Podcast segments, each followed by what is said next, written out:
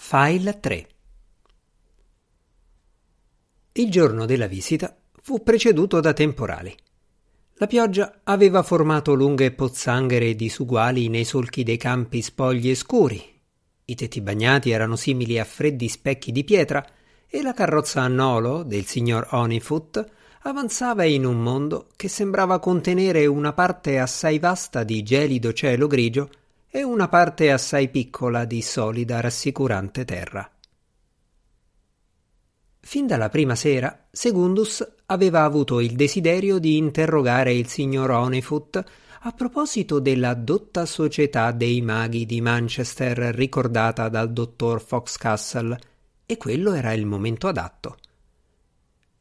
Si trattava di una società di recente istituzione, spiegò il signor Honeyfoot, e i suoi membri erano ecclesiastici poveri, rispettabili ex commercianti, farmacisti, avvocati, proprietari di mulini a riposo, gente con qualche infarinatura di latino, quasi gentiluomini avrebbero potuto essere definiti.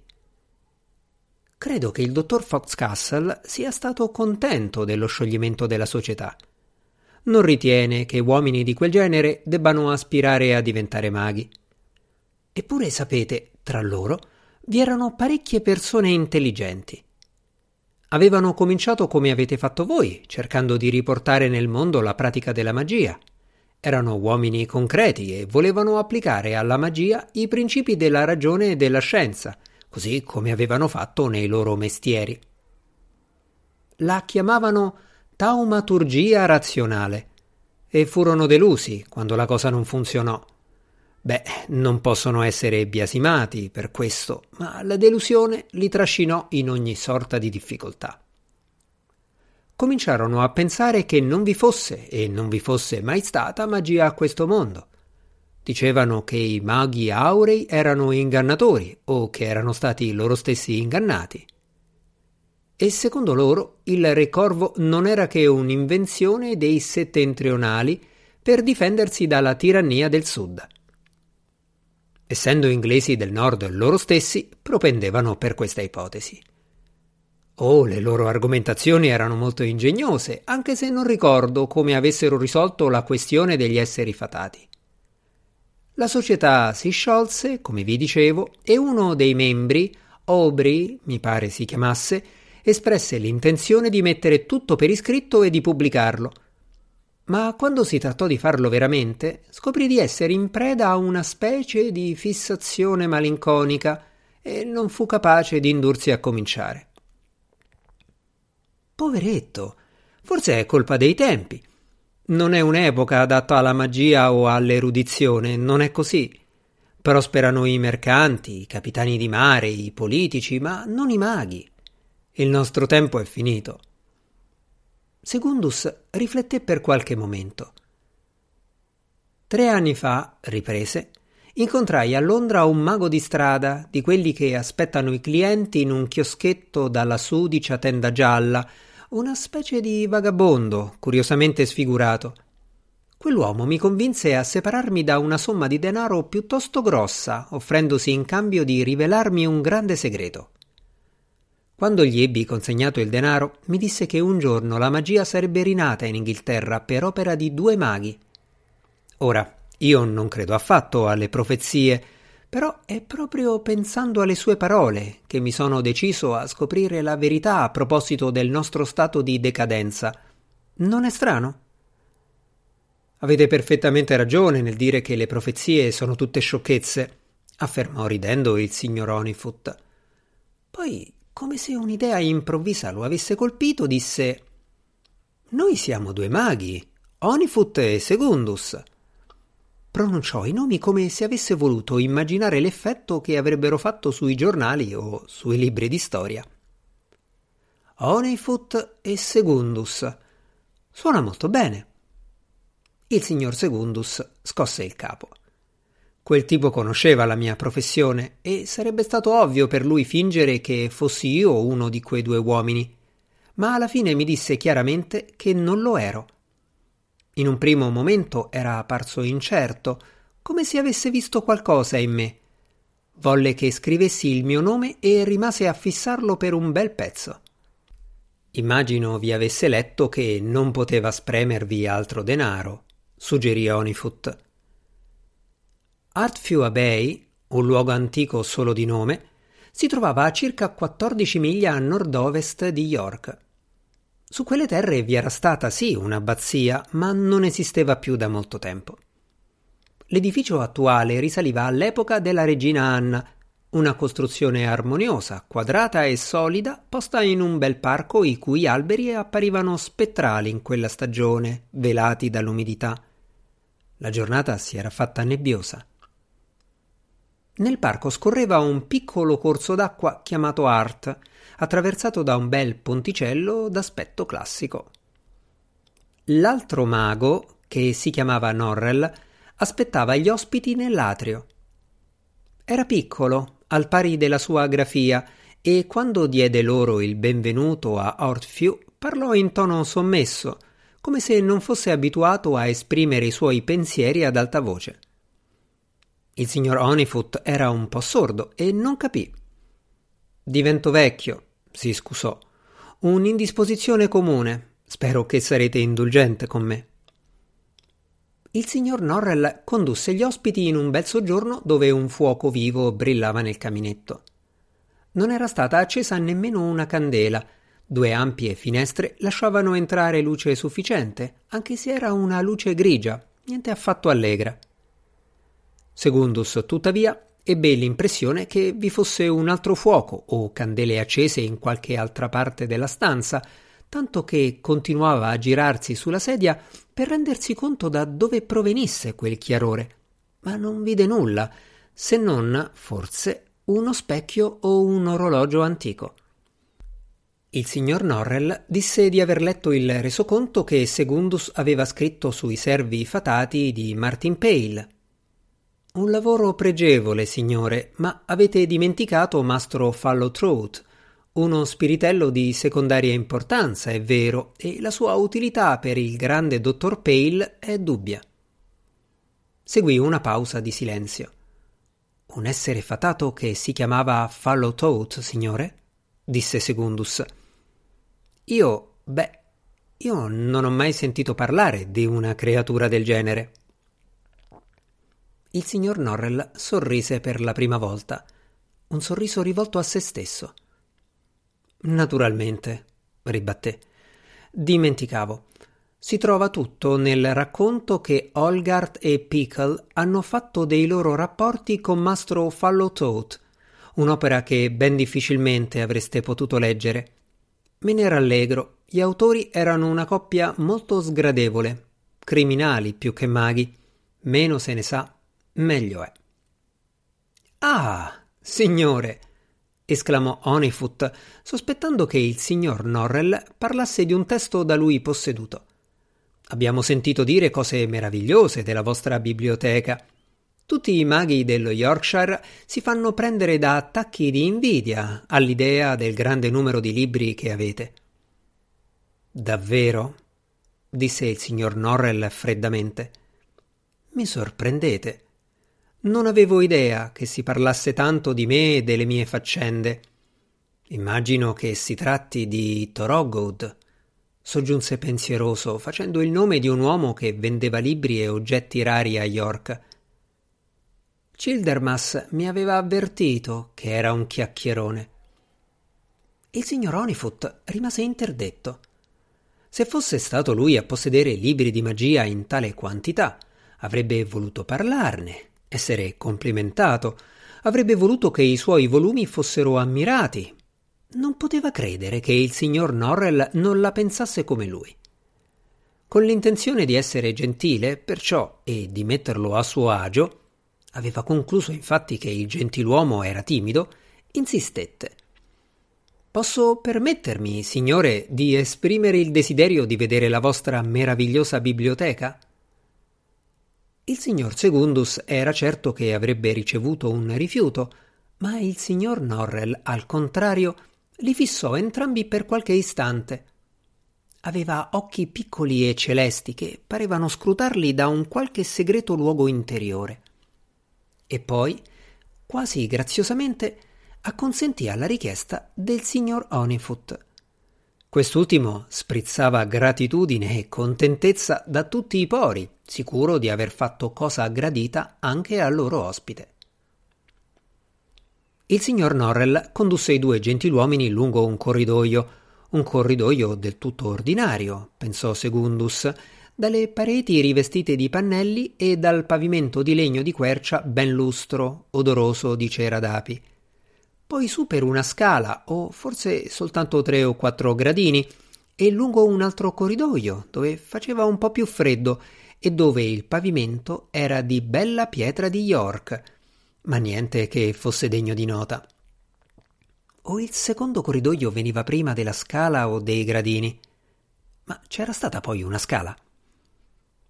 Segundus era uno di quegli uomini fortunati che sapevano sempre dove fossero il nord, il sud, l'est e l'ovest. Non si trattava di un talento di cui andasse particolarmente fiero, era per lui una cosa naturale quanto sapere di avere la testa sulle spalle, ma nella dimora del signor Norrell quel dono gli venne meno. In seguito non riuscì più a ricordare la disposizione dei corridoi e delle stanze che avevano attraversato, né fu mai certo di quanto tempo avessero impiegato a raggiungere la biblioteca. E non riuscì più a ricordare la direzione. Aveva l'impressione che Norrell avesse scoperto un quinto punto cardinale, non l'est, il sud, l'ovest o il nord, ma un punto del tutto diverso, e che fosse quella la direzione che aveva preso. Il signor Honeyfoot, al contrario, non pareva aver notato niente di strano. La biblioteca era forse un po' più piccola del soggiorno che avevano appena lasciato. Nel caminetto ardeva un bel fuoco e tutto nell'ambiente era confortevole e quieto. Anche qui, tuttavia, sembrava che le tre finestre a dodici riquadri, pur alte, non potessero bastare a dare tanta luminosità alla stanza e una volta di più, Segundus, ebbe la sensazione che vi fossero altre candele accese, altre finestre o un altro fuoco Solo così si sarebbe potuto spiegare quel fenomeno. Le finestre esistenti si affacciavano su una vasta distesa di grigia pioggia inglese, tanto che Segundus non fu in grado di vedere il paesaggio all'esterno né di capire in quale parte della casa fossero. La stanza non era vuota. Un signore sedeva davanti a un tavolo e si alzò al loro ingresso. Childermas, il suo uomo di fiducia, la persona che si occupava dei suoi affari, gli informò brevemente il signor Norrell. Honeyfoot e Segundus, essendo loro stessi maghi, non avevano bisogno di sapere da altri che la biblioteca di Artfew Abbey era cara al suo proprietario più di ogni altro suo bene. Non furono quindi sorpresi di constatare che Norrell aveva costruito uno splendido forziere per il suo tesoro. Gli scaffali che rivestivano le pareti erano di legno inglese e ricordavano archi di forma gotica pesantemente intagliati. Foglie, foglie secche e arricciate come se la stagione che l'artista aveva voluto rappresentare fosse l'autunno, intrecci di radici e di rami, di bacche e di edera, il tutto magnificamente scolpito. Ma la meraviglia della scaffalatura era niente a paragone di quella dei libri stessi. La prima cosa che lo studente impara è che vi sono libri sulla magia e libri di magia. La seconda è che un buon testo appartenente alla prima categoria può essere acquistato per due o tre ghinee da un libraio ben fornito, mentre il prezzo di un volume della seconda specie supera quello dei rubini. La raccolta di testi dell'Accademia di York era ritenuta molto bella e quasi notevole, tra i suoi numerosi volumi si trovavano cinque opere scritte tra il 1550 e il 1700 che potevano essere ragionevolmente definite testi di magia, sebbene in un caso si trattasse soltanto di un paio di pagine consunte. I libri di magia sono rari e né Segundus né Onifut ne avevano mai visti più di due o tre in una biblioteca privata. In quella di Artfew Abbey Tutte le pareti erano coperte di scaffali e tutti gli scaffali erano zeppi di libri. E quei libri erano tutti o quasi tutti antichi, libri di magia. Oh, molti avevano certamente un aspetto moderno, ma evidentemente si trattava di testi che il signor Norrell aveva fatto rilegare. I preferiti, a quanto pareva, volumi in pelle morbida, con i titoli impressi in nitide maiuscole in argento. Le rilegature di molti, però, erano vecchie, vecchissime, dalle costole rovinate e dagli angoli consunti. Il signor Segundus diede un'occhiata ai titoli sullo scaffale accanto a sé. Il primo che lesse fu Come porre le questioni ai tenebrosi et comprenderne le risposte. Un lavoro stupido, disse il signor Norrell. Segundus sobbalzò. Non si era accorto che il suo ospite gli fosse così vicino. Vi consiglio, continuò Norrell, di non dedicarvi nemmeno un pensiero. Segundus guardò allora un altro volume, Istruzioni di Belasis. Conoscete Belasis, non è vero? domandò Norrell. Solo di fama, signore, rispose Segundus. Ho spesso sentito dire che possedesse la chiave di molte cose, ma anche, e in verità tutte le autorità concordano su questo, che tutte le copie esistenti delle istruzioni fossero state distrutte molto tempo fa. Eppure eccone qui una. Ebbene, signore, è straordinario, magnifico. Vi aspettate molto da Belasis, a quanto vedo, osservò Norrell. Un tempo condividevo pienamente la vostra opinione. Ricordo di aver dedicato otto ore su ventiquattro allo studio della sua opera. Un complimento, posso dire, che non ho mai rivolto a nessun altro autore. Ma ultimamente mi ha deluso. È oscuro quando dovrebbe essere intelligibile e intelligibile quando dovrebbe essere oscuro. Vi sono cose che non dovrebbero essere messe per iscritto e a disposizione di tutti. Non ho più molta stima di Belasis. Ecco un libro di cui non ho mai sentito parlare, signore, disse Segundus. Eccellenza della magia giudeo-cristiana che cosa sapete dirmi di quest'opera? Ah! esclamò il signor Norrell. Risale al XVII secolo, ma non ne ho una grande opinione. Il suo autore era un bugiardo, un ubriacone, un mascalzone adultero. Mi fa piacere che sia stato del tutto dimenticato.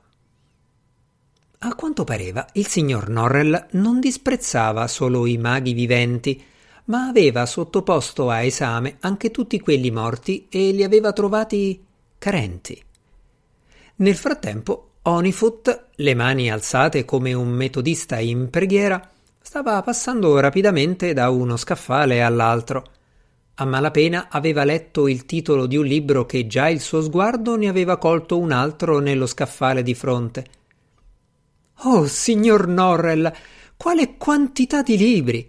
Certamente troveremo qui le risposte a tutte le nostre domande. Ne dubito, signore, fu la secca risposta di Norrell. L'uomo di fiducia del signor Norrell sbottò in una breve risata, chiaramente diretta al signor Onifoot, eppure Norrell non lo riprese né con una parola né con uno sguardo, e il signor Segundus si domandò che specie di affari potesse aver affidato a quell'individuo. Con i suoi capelli lunghi, disordinati come la pioggia e neri come il tuono, sarebbe sembrato più adatto a una brughiera spazzata dal vento, a qualche vicolo buio, forse a un romanzo della Radcliffe. Il signor Segundus prese in mano istruzioni di Jacques Belasis e, nonostante la scarsa opinione che ne aveva Norrell, immediatamente si trovò davanti a due brani straordinari. Poi Consapevole che il tempo passava e sentendosi addosso gli occhi strani e neri del segretario, aprì il volume Eccellenza della magia giudeo-cristiana. Non si trattava, come aveva supposto, di un testo stampato, ma di un manoscritto vergato malamente e in gran fretta sul retro di ogni sorta di pezzo di carta, per la maggior parte vecchi conti di taverne. Segundus lesse di meravigliose avventure. Il mago del XVII secolo aveva usato i suoi limitati poteri magici per sfidare grandi e potenti nemici, Aveva combattuto battaglie che nessun mago umano avrebbe mai dovuto ingaggiare, annotando la storia delle sue varie vittorie mentre i nemici lo stringevano da ogni lato. Scrivendo, l'autore sapeva evidentemente molto bene che il tempo si stava esaurendo per lui e che la morte era la cosa migliore in cui sperare. La stanza si stava facendo buia, l'antica scrittura si confondeva sulla pagina. Entrarono due servitori e, sotto lo sguardo vigile dello strano segretario, accesero le candele, tirarono le tende, aggiunsero pezzi di carbone al fuoco. Segundus pensò bene di ricordare al signor Onifut che non avevano ancora spiegato a Norrell lo scopo della loro visita. Mentre uscivano dalla biblioteca, notò qualcosa di strano. Accanto al caminetto era stata sistemata una sedia e accanto alla sedia un tavolino sul quale erano posati la copertina di pelle di un volume molto antico, un paio di forbici e un coltello dalla lama grande e pericolosa, simile a quello usato dai giardinieri per potare. Ma le pagine del libro mancavano. Forse, pensò Segundus, era stato mandato dal rilegatore per sostituire la copertina. Tuttavia la vecchia pareva in buono stato e perché poi il signor Norrell avrebbe dovuto prendersi la briga di staccare le pagine rischiando di rovinarle? Era un lavoro che richiedeva un bravo rilegatore. Quando furono di nuovo seduti nel soggiorno, Onifoot rivolse la parola al signor Norrell. Ciò che ho visto qui oggi, signore, mi convince che voi siete la persona che può aiutarci. Il signor Segundus e io siamo dell'opinione che i maghi moderni siano in errore Sprecano le loro energie in quisquilie. Non siete d'accordo, signore? Oh, certamente, rispose Norrell. Noi ci chiediamo, continuò Onifoot, perché la magia sia così decaduta nella nostra grande nazione. La domanda è questa, signore. Perché in Inghilterra non si operano più magie? Gli occhietti celesti del signor Norrell si fecero più duri e più brillanti e le labbra si strinsero come se egli stesse tentando di contenere una grande e segreta gioia, come se, pensò Segundus, avesse aspettato a lungo che qualcuno gli rivolgesse quella domanda e avesse la risposta pronta da molti anni. Disse il signor Norrell. Non posso aiutarvi, signore, perché non comprendo la domanda. È una domanda errata, signore. La magia non è morta in Inghilterra. La pratico io stesso.